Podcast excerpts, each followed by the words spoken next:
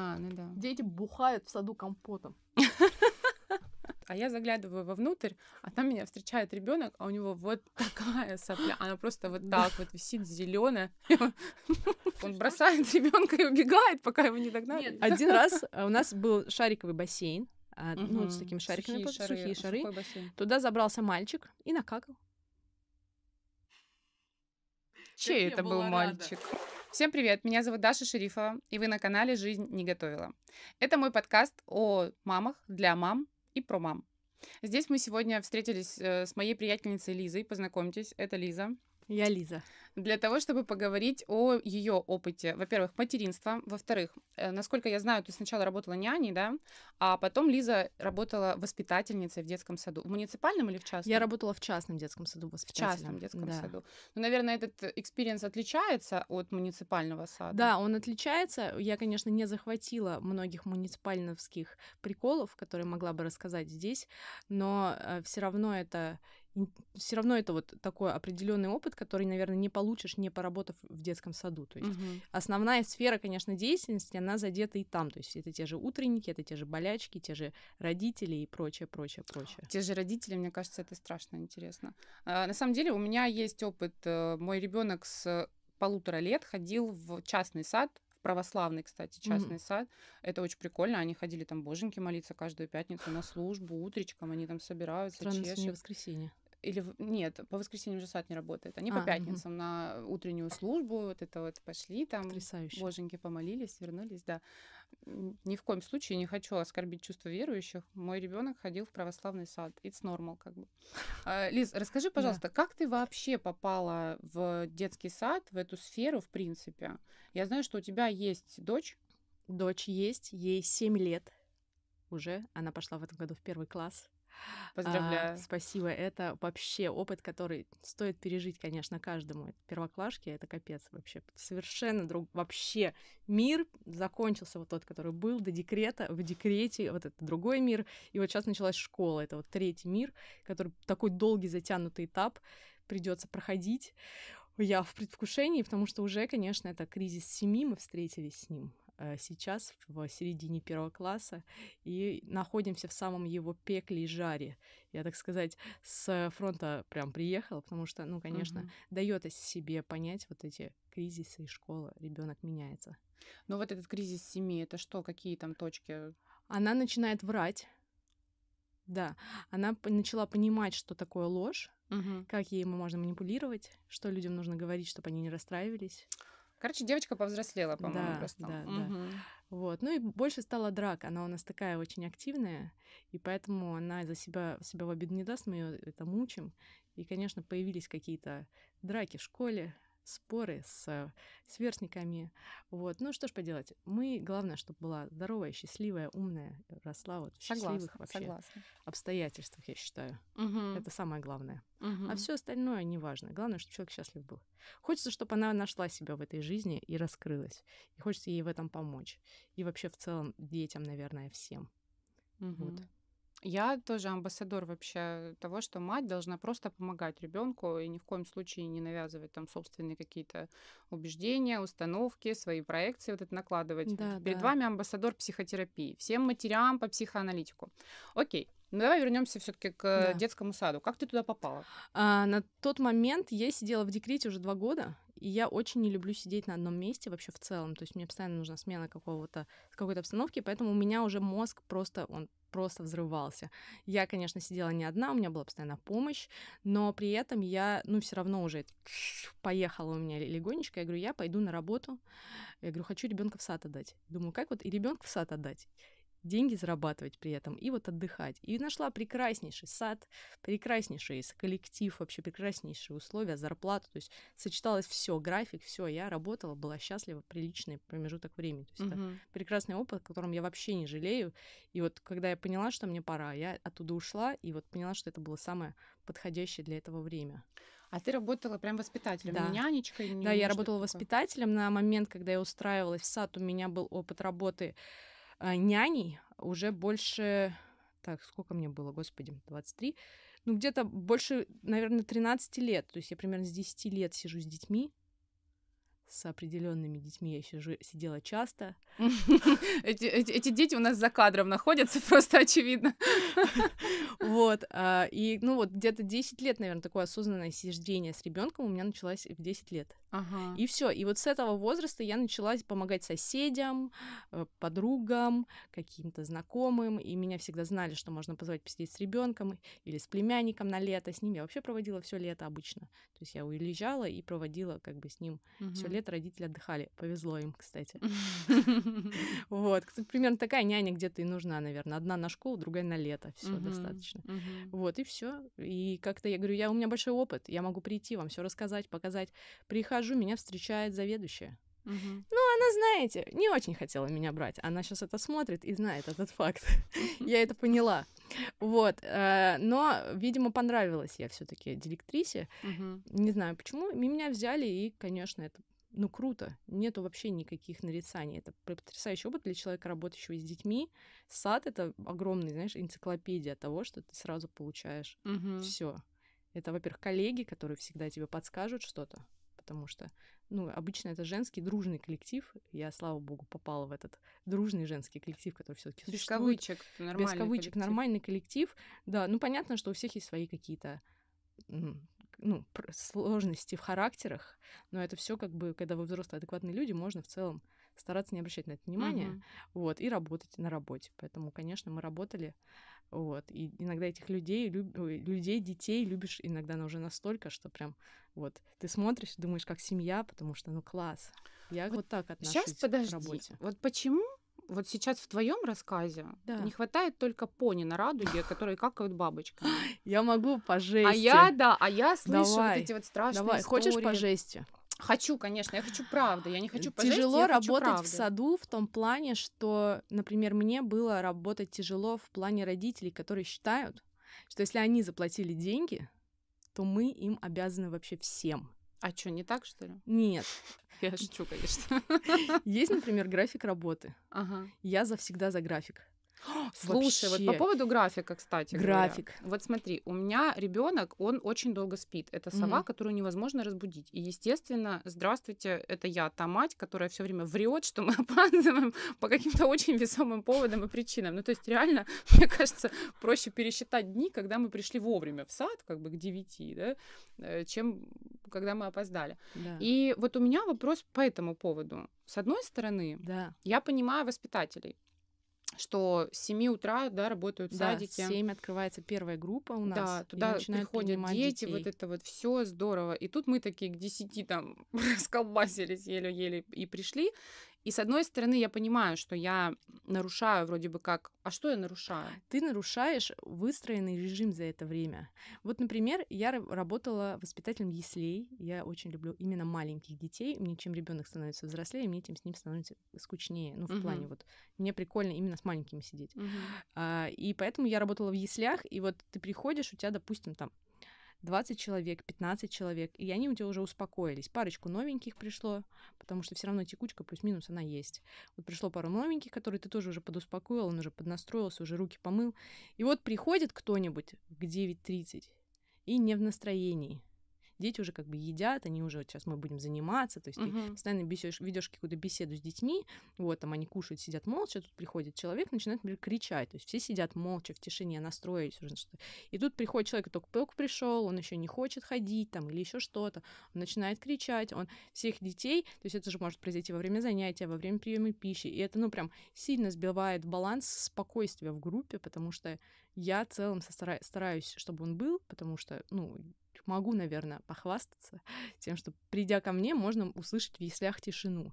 В mm-hmm. плане того, что дети спокойно, да, играют, там они болтают, они что-то визжат, пищат, но это, знаешь, вот шум такой умеренно приятный. То есть это mm-hmm. никак не крики, не визги, ничего. Это просто обычные разговоры какие-то, ну, дети, понимаешь, как mm-hmm. они как бы шум громкости детей. Mm-hmm. Вот, поэтому это мешает воспитателям и детям просто э, такой хоп, ты снова кого-то успокоил, и потом начинаешь зан. То есть это просто немножко тратить время, немножко сбивает тебя, когда ты уже настроился, например, даже ты такой, так, у меня сегодня 15 детей, угу. и ты там уже даже готовишь какие-то занятия, еще что-то, то есть чуть сложнее этот, этот момент проходит в том плане, что чуть как бы приходится менять мысль свою в другую сторону. Вот это лично у меня. Наверное, сложно объяснила, кстати. Ну нет, очень понятно на самом деле. Напишите в комментариях, как у вас дела с опозданиями, вовремя ли вы успеваете в детский сад, потому что я, как вы поняли, нет вообще. Окей, а скажи, пожалуйста, а, можешь привести пример, или, может быть, у тебя есть какое-то воспоминание вот самой трешовой негативной ситуации, которая у тебя там случилась саду? в саду? Слушай, ну я э, стараюсь вообще конфликты, конечно, всячески избегать. Ага. Всегда. Поэтому, если они, конечно, у меня случались когда-то где-то, то это были какие-то очень быстро заканчивающие истории, которые вот у меня вот в саду вот трэша, трэша не было, знаешь. Это условно там рассказывать уже совершенно не про работу в саду, а про какие-то другие истории. Мгм. Потому что ну, в целом все ровно, слава богу. Я вообще благодарна за это. Мгм. Потому что, ну, вот все нормально. Дети падают. Это вот единственное, что родители должны понимать, что когда они идут в сад, за их ребенком не будут смотреть так, как он думает. Потому что их настолько много, что ты вообще не можешь не успеть. Они же, ты даже при тебе, когда твой ребенок, вот у меня моя дочь получила очень большое количество травм рядом со мной. Вот просто вот так вот даже схватить не успеваешь. Она Мгм. хоп, и там лбом об кровать, у нее тут на весь лоб, у нее там Мгм. шишка, синяк и так далее. А здесь это, конечно, просто. Им же везде нужно залезть, им везде нужно что-то достать. Они постоянно в движении, и когда это прогулка, это обычно прогулка нескольких групп на одной площадке. Поэтому, конечно, не хотелось бы, но я хочу, чтобы родители понимали, что ребенок падает в саду. Это так и есть. И Ну вот этого можно избежать, безусловно, но ты не понимаешь, когда ты вот там на это все смотришь, ты, ну вот ты осознаешь вот этот момент, знаешь, как на денек выйти в сад поработать. Вот Иногда Мгм. вот у нас есть желание каждого родителя на день взять в сад поработать. Мне кажется, это надо ввести просто. Просто вы поймете, насколько это мандец. То есть ты просто вообще не зависишь от ситуации. То есть вот если ты просишь, то есть ты знаешь, что вот этот ребенок туда лазит, я как делаю? Я говорю, вот ты туда не лази, понимаешь? Я Мгм. просто смотрю, чтобы он туда не подходил. То есть я просто уже вы- высматривала какие-то определенных определенно сильно активных детей и старалась, конечно, избегать всех этих моментов. Но там были моменты, когда ребенок только пришел в сад, он был еще маленький, потому что нас принимали с полутора лет, и а, девочка упала на лестнице Мгм. и травмировалась. Она шла сзади, и я как-то не успела... Я уже не помню всю историю, я не успела ее подловить. Короче, вот тоже где-то вот в районе было. Мгм. Вот, а я не понимала, то есть это был вообще первый день, я не понимала, что одни, одни из первых, что она еще вот так вот спускается, это, знаешь, вот эти комбинезоны зимой, любимая страна, где всегда зимой холодно, ну, по крайней мере, в моих районах, это вот эти комбинезоны, они в них еле идут, вот, но все, слава богу, произошло прекрасно, ничего, никаких не было серьезных травм, тоже девочке повезло, и мне тоже повезло, потому что как хорошо, понятно. что комбинезон был. Да, да, да. Вот, но в целом нужно понимать, что да, дети дерутся, дети кусаются, Вот по поводу дети дерутся вообще хочу отдельно спросить. Да. У меня сейчас складывается ситуация вообще два раза было такое, что сначала у меня Лев булил э, девочку, прям Да. булил, она как-то прикольно пищала, там типа переходила на ультразвук какой-то, и он прям подходил и специально пихал, чтобы она кричала. Но мы, я эту ситуацию вынесла к своему психологу, мы это проработали, он прекратил это делать, теперь у них команда. Они, Отлично, типа, сдружились. Да, вдвоем булят других. Ну, сейчас как-то не булят, но ситуация какая? У нас в группе сейчас есть мальчик, который всех кусает. Мгм. Без разбора вообще, без каких-то причин. То есть, ну, я понимаю. Я мать той девочки, которая кусала детей. Я тебе скажу со Вот. стороны этой Вот матери. скажи мне, пожалуйста, что делать, потому что я понимаю, что проблема это не в ребенке, что по факту он просто не умеет экологично выражать свои эмоции. Если ваш ребенок там кусается или кого-то бьет, то есть вопросики к вам, как бы, да, мать и, и дитя это все-таки единый организм. Так вот, у него есть проблемы с выражением эмоций, а страдает мой ребенок, который вообще тут как бы не пришей рукав, да. И я знаю, что этот пацан поку- покусал там вообще полгруппы. На прошлой неделе Лев пришел, у него здесь блямба такая красная от зубов. И он там еще подрался, ему какая-то девочка, короче, там по шее надавала. А он, ну, а что делать? И, и мы в чатике родительском Смириться. там типа переписываемся, Это жизнь просто. но мы не можем кажется. понять, что делать. Да ну жить так. Ну, э, мальчику, к- с мальчиком, конечно, безусловно, с мальчиком можно поговорить, и нужно поговорить родителям, потому что мы в этой ситуации поступили как? Во-первых, э, у нас неожиданно проявил инициативу отец, он стал козом отпущения и сказал, если тебе очень хочется кусаться, вот очень, приходи домой, кусай меня. Угу. Вот сколько хочешь, с какой хочешь силой, вот вообще, говорит, хоть до крови, до кости кусай. И для двухлетнего и трехлетнего ребенка это было тогда, ну, важным, видимо. И она перестала кусаться, она стала его кусать, вот, и э, перестала кусаться, то есть ей вот хватило вот этого, то есть он, мы понимаем, то есть мы ей объяснили, что мы понимаем, что она это делает из-за проявления любви, но так любовь там не проявляется, mm-hmm. там, обними, подойди, потом она стала сильно вот так зажимать людей, когда ты, э, вот это вот, вот так, она теперь обнимается, ну, мы пока на этой стадии остановились, если честно. Ну, это тоже, опять же, про экологичное выражение своих эмоций, неважно, позитивные они или негативные, ребенка надо научить тому, чтобы как-то их выражать. Но здесь у меня все-таки опять же вопрос, а что делать вот конкретно в саду? Мне к кому идти? К воспитателю? Если у тебя кусается, если у твоего ребенка моего ребенка кусают. А, ну, подойти сначала к воспитателю, спросить, что вообще такое происходит. Воспитатель mm-hmm. тебе, скорее всего, доходчиво расскажет, что вот есть такой мальчик, вот такая у него сложность. И ты как бы, ну, это как-то будет решаться, то есть как-то с родителем проведены ли какие-то работы. Может, мне спроси поговорить с родителем, потому что, ну, в целом, как бы ты можешь подойти, предложить, там, может быть, свою помощь как специалиста например, без обиды, без каких-либо... То есть главное максимально показать, что ты без претензий, ты просто пытаешься найти мир, чтобы все дети были счастливы и так далее. И мне кажется, ну, они услышат, ну, надо поговорить. Я не знаю, есть дети такие, я не знаю, это необъяснимо вообще. Я была уверена, пока не поработала с детьми, что все дети зависят только от своих родителей. Какие родители, такие дети. Нет, совершенно разные. Совершенно Правда? разные дети. И очень часто приходят родители, и ты очень удивляешься ребенку, потому что, ну, бывает такое, что вообще думаешь, ого, прикольно. Необычно. А можешь пример привести?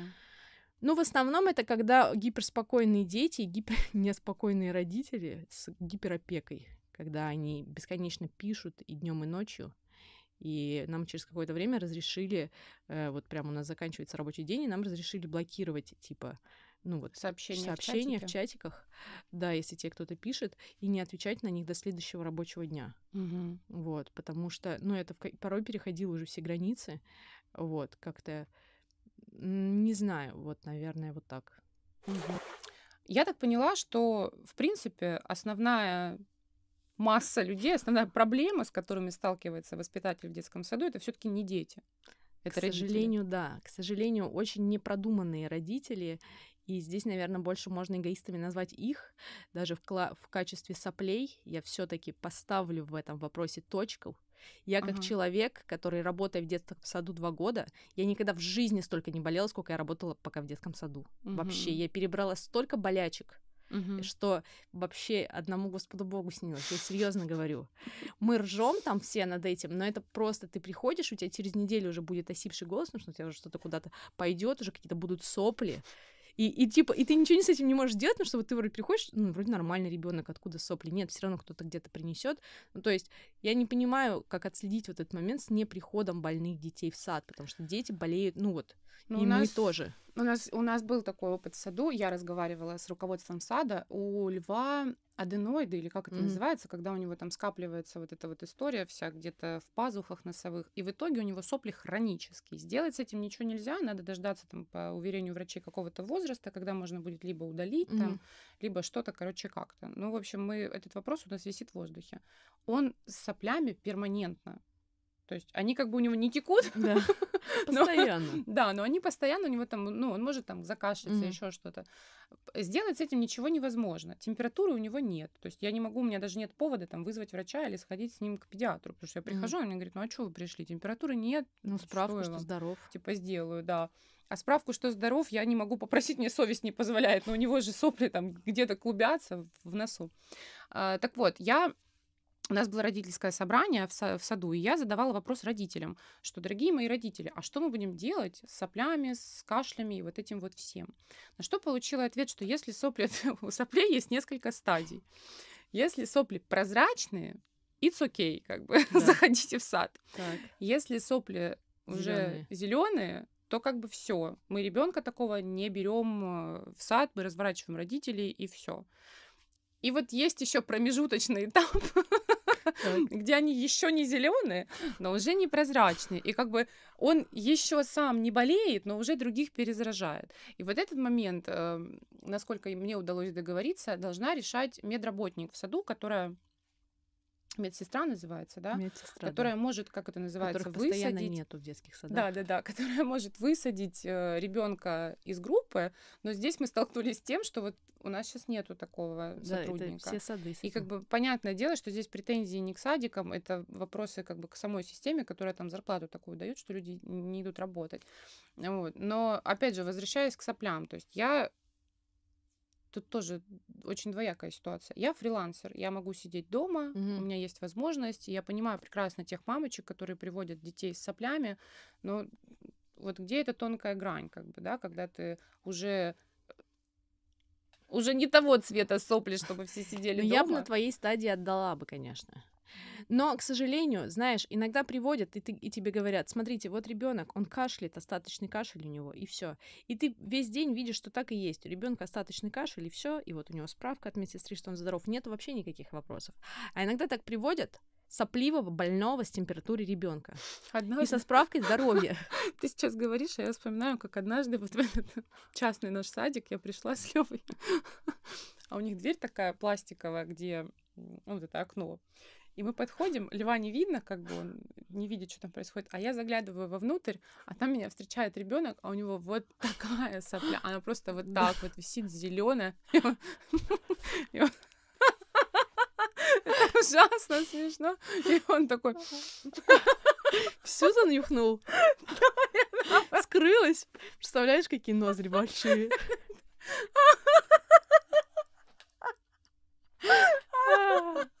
Да, воспитатели, кстати, борются с этим салфетками. Ну да, да, нам недавно воспитательница написала, пожалуйста, положите там типа всем деткам салфеточки в кармашке. Мы как бы положили.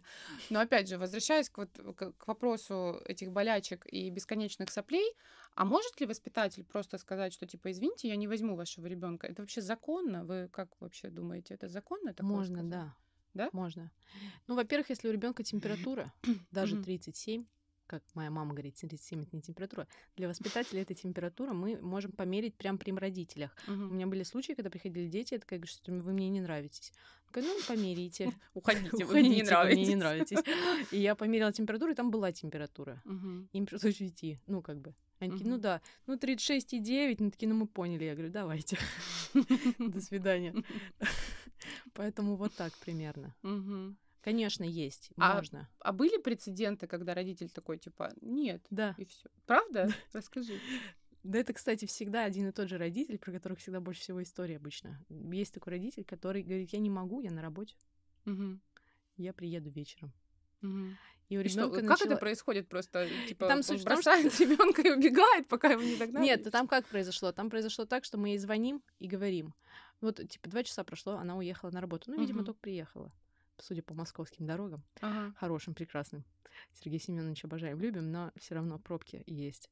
Вот, э, в общем, она звонит, мы ей звоним, говорим, у вас у ребенка температура, например, 37,6. Ой, ну это маленькая. Вы знаете, я пока не могу приехать. Я, наверное, приеду, ну, вот к вечеру, как, ну, как обычно. Ну, постараюсь вот сегодня не опоздать. Ага. Спасибо. Хотела сказать в этот момент. А Ага. я и сказала, по-моему. А, Но забрать не могу, потому что, ну, не могу я забрать физически. Ну, я Мгм. не знаю, что вам советовать. И, в общем, спасло ребенка то, что э, в дневной сон у него поднялась температура уже ближе к 39. Нам пришлось вызывать ему скорую. Да, и приехала скорая, тоже там сказали, скорой ничего нельзя делать, но зачем-то ее вызвали. Вот, приехала скорая, посмотрела ребенка, мы все уже дали все лекарства, скорая ничего не дала, уехала, и вот только после этого приехала мать, забрала ребенка. Мгм. Если вы узнаете себя, да. Вот. Мне надо научиться вмещать такие истории, потому что я еще не на той стадии преисполненности, чтобы просто сказать, ну, окей, типа, такой опыт у людей. Я не могу. Напишите в комментариях, как вы относитесь к этой ситуации, потому что это, конечно, очень интересный опыт. Ну, бывает разное. Ага. А скажи, пожалуйста, с болячками окей, Мгм. да, разобрались. Я хочу поговорить о том, что происходит в саду, когда роди- родителей нет. У нас э, муниципальный сад, и нам не разрешают установить камеры видеонаблюдения, Мгм. чтобы можно было наблюдать за детьми. Хотя мне кажется, что, ну, типа, очень простая логика. Если вам нечего скрывать, то давайте просто поставим камеры и будем смотреть. Но почему-то нет. И вот у меня вопрос. А что там такое происходит за закрытыми дверями группы, когда уходят родители? Почему? Слушай, Почему? ну, я не знаю. Я работала под камерами, но не под камерами, под которыми сидели родители. А я работала под камерами, под которыми бесконечно всегда была круглосуточная запись. Мгм. А, И в случае, если что-то происходит, мы всегда брали запись и могли уже взаимодействовать, как бы исходя из этой записи. Это, кстати, очень удобно. Мгм. И пока я работала, я тоже, конечно же, считала, что не надо выводить туда родителей. Вы слишком, знаете, э, переживаете излишне. Где-то в ненужных местах. И вот эти будут... Без... Они и так-то пишут, вот те, которые я ж матери, они и так пишут по 10 сообщений. А тут они будут писать там «поправь кофточку» или что-то такое. Ну, когда на это может не быть времени и вообще как бы... Мгм. И это не так важно, это никак не влияет на жизнь ребенка, а ты бесконечно отвлекаешься на то, что, ой, там есть дети, которые там с какой-то вещью ходят, вот, а ты отучаешь ребенка от этого. И мы родителям говорим, нет, мы вот ходим без игрушек, без каких-то вещей, но мы постепенно отучаем, потом приходите со всем, с чем привык ребенок, и дальше мы уже с этим справимся. И поэтому мы постепенно эту вещь убираем в шкафчик и Мгм. так далее. И вот есть родители, которые просят не убирать в шкаф. А ребенок спокойно без этой вещи одно обходится до ровно того момента, пока не приходит мама. Мгм. Потому что тот момент, когда он приходит, начинается крик и просьба достать ту или иную вещь, которая вот лежала в шкафу весь день. Мгм. Поэтому а, вот, ну, вот такие бывают истории. Мгм. Просто мне интересно, э, может быть, ты сталкивалась, может Да. быть, у тебя было такое в практике, а, как воспитатели ведут себя с детьми, то есть нет ли там какого-то... э, Расскажу, почему спрашиваю. Давай, Окей, да. раз уж мы тут за, за честность, за все дела. Да. В общем, рассказываю прецедент, который случился у нас в садике, но он случился не со мной, и я не буду называть имен. Случилось так, что э, девочка проявила грубость какую-то, и а, якобы воспитательница ее наказала, поставив там на стульчик, значит, посреди группы, э, и наказала при всех отругала. Мгм. Вот в твоем в, в твое, в твоем случае вообще сталкивалась ли ты с таким, что какие-то воспитатели, там ты или твои коллеги применяют какие-то очень странные меры воздействия на ребенка? А, Слушай, на самом деле один из самых странных и методов, которые хотелось бы, наверное, убрать и мне из самых своих привычек, это повышение голоса. Потому что иногда они просто не слышат, пока ты не прикрикнешь. Мгм. То есть иногда приходится повышать голос, потому что просто ты быстрее соберешь фокус детей, внимание их на тебе, и ты просто повышаешь голос, или ты ребенок очень быстро знает, что если там ты говоришь, там на него смотришь строго, он уже понимает, что что-то он в этот момент он хоп, и успокоится, то есть он перестанет делать то, что он делает в целом, если вы там уже знакомы какое-то время и Мгм, друг мгм. друга знаете, то это уже происходит примерно так. Вот. Ну и, конечно, когда ты работаешь на какой-то коллектив, когда там у тебя даже 15 детей, они все разговаривают, и создается фоновый шум. Из-за этого фонового шума создается иногда впечатление, что вы громче разговариваете. Вот. И в целом, если себя послушать на записи или на видео, как вы разговариваете, периодически кажется, что грубо разговариваете. Мгм. Поэтому бывает, э, в я знаю воспитателя, который очень громко разговаривает с детьми, и она как бы прикрикивает, э, но она настолько профессионал, что родители все такие, ну вот она у нас такая громкая немножко. Мгм. Вот, и кто-то спрашивает, а что вот, вот кто-то там первый раз, кто ее не знал, кто не слышал про нее, а почему там она так с детьми, как будто грубовато кажется. Она в целом такой человек, то есть она в целом такой жесткий человек, Мгм. довольно такой прямолинейный и прочее. То есть вот, ну вот, вот такие моменты могут возникать недопонимание между родителями и детьми, и, наверное, неправильно все таки где ты непрофессионально поступаешь, у тебя, может быть, где-то и прорывается вот этот голос, но Мгм. иногда это вот вынужденное просто повышение голоса на привлечение внимания. Ну, а если не говорить гипотетически о Да, какой-то ситуации, да. а говорить конкретно о тебе, потому что она мне разрешила задавать любые вопросы, ты как наказывала детей? Слушай, у нас всегда, во-первых, были дети, которых нельзя наказывать. То есть Это как? родители приходят и говорят, мы никак не наказываем ребенка, мы разрешаем ребенку делать все. Так. Вот живите с этим. Ну вот постарайтесь его максимально также никак не ограничивать. Ну, получается, кстати, чаще всего. То есть, ну, ты его просишь соблюдать какие-то меры, которые, если все сидят за столами, все сидят за столами. И Вот он Мгм. встает, встает, встает, встает, Ну, это встает, типа встает. массовость встаёт. работает, Да, да? да, работает, работает. Дети начинают есть в саду, во-первых. Мгм. Очень многие дети, которые дома плохо едят, в саду едят прекрасно. Они все вместе начинают лучше есть вообще. Это тенденция, которая нравится всем мамочкам. Мгм. Вот, они приходят часто, спрашивают рецепты блюд, потому что дети что-то вот прям дома там просят потом и готовят, потому что в саду вот у нас дети обожали есть, и это Мгм. вообще любимая трапеза у всех была. Слушай, а по поводу трапезы, кстати говоря, вот у нас в муниципальном саду, я так понимаю, что они сами готовят или там комбинат ну какой-то да. привозит еду. А надо переживать за санитарную обработку всего этого? Я бы не переживала, за этим сейчас так следится, потому что если вдруг где-то что-то начинает, вот один ребенок написал в чатик, что у него там расстройство, знаешь, или Ага. тошнит ребенка, все, ты начинаешь шерстить всех остальных. Два-три, значит, что-то не так с едой или это ротавирус.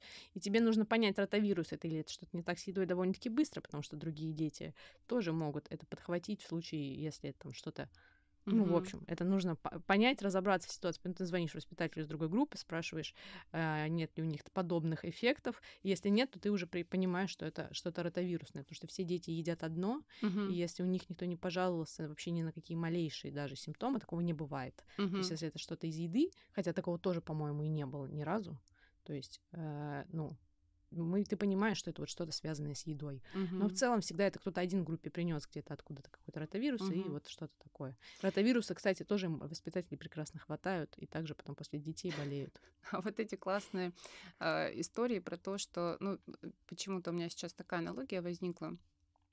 А, Я еду в ресторане никогда не возвращаю, потому что я боюсь, что мне в нее кто-нибудь плюнет.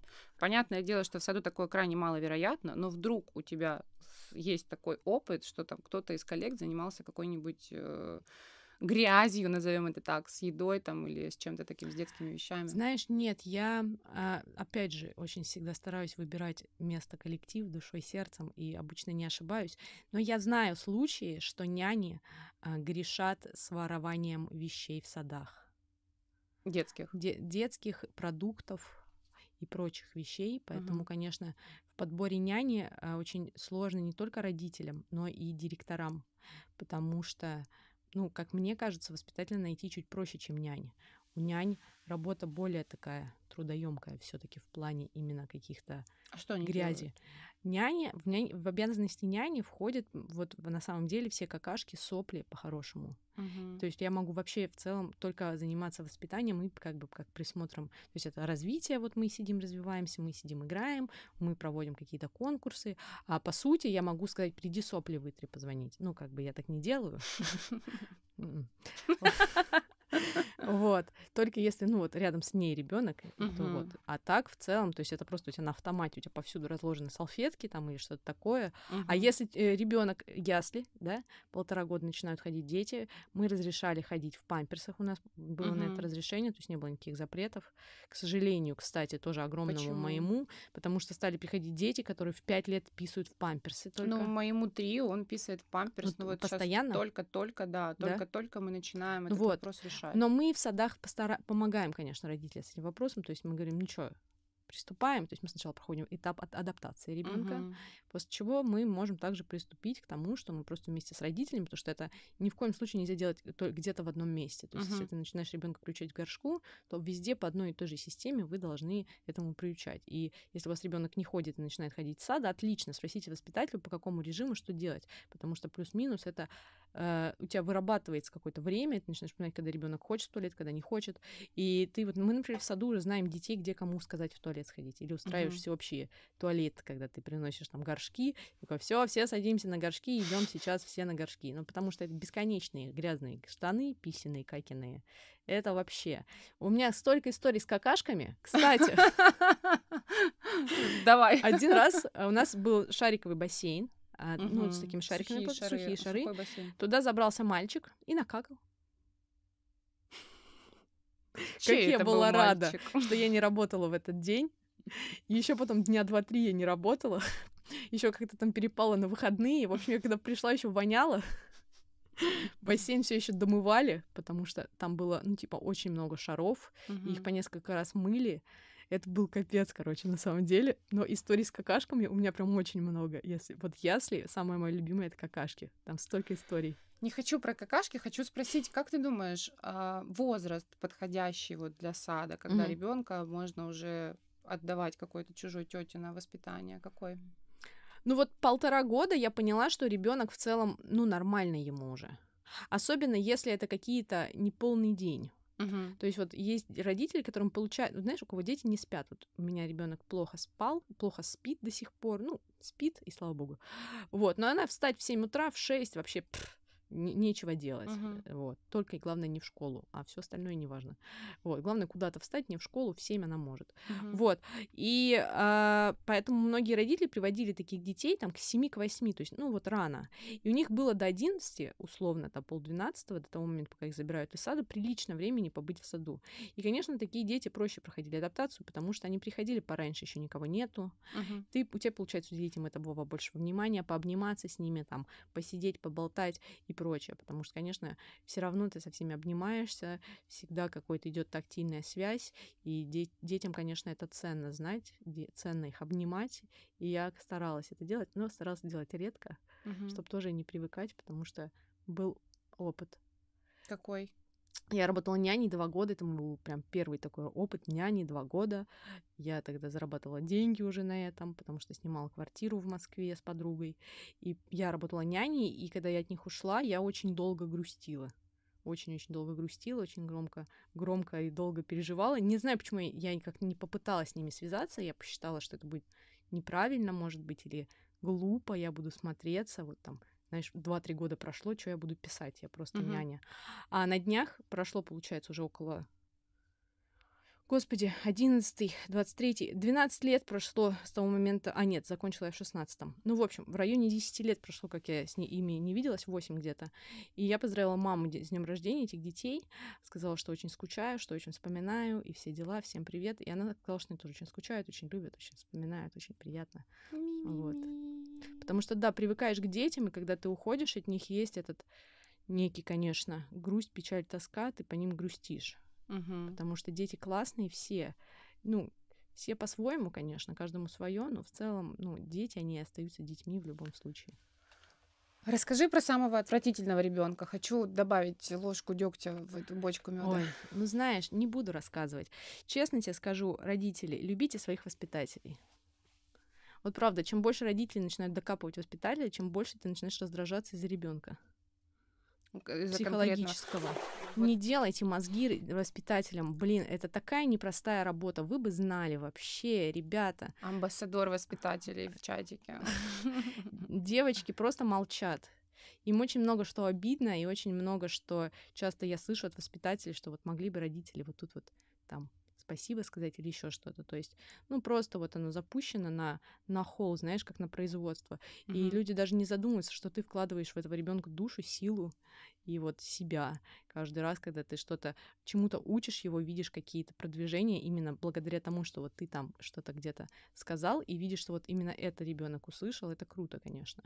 Поэтому мне нравится. Мне нравилось, когда я училась с детьми цифры, и они начинали там считать. Мне нравилось, когда мы там учились читать, учились цвета, учили... Ну, то есть ты вот начинаешь с ребенком, принеси мне красный, он такой не бомбем, а через два дня он тебе несет и красный, и синий, и зеленый, как бы. И это, ну, классно, ты понимаешь, что это сделал ты своими руками, вложил данные знания в мозг человека, понимаешь? Он даже никогда в жизни не вспомнит, кто это ему вложил, а ты повлиял на такие важные социальные навыки, как понимание цифр, цветов или прочих вещей. Плюс я в целом всегда очень откровенно разговариваю с детьми в том плане, что я стараюсь им не брать, не уводить куда-то из стороны в сторону. Поэтому, если у меня ребенок спрашивает какой-то странный, может быть, вопрос, я постараюсь максимально честно ему на этот вопрос развернуто, как взрослому человеку ответить, и неважно, сколько ему лет. То Мгм. есть в целом я вообще всегда стараюсь разговаривать с Всегда это маленький новорожденный ребенок или это взрослый семилетний ребенок. Чаще всего это будет бесконечная какая-то беседа, потому что ну, я увидела плоды того, что я с рождения, знаешь, как с живота читала сказки, вот это вот что-то из этого.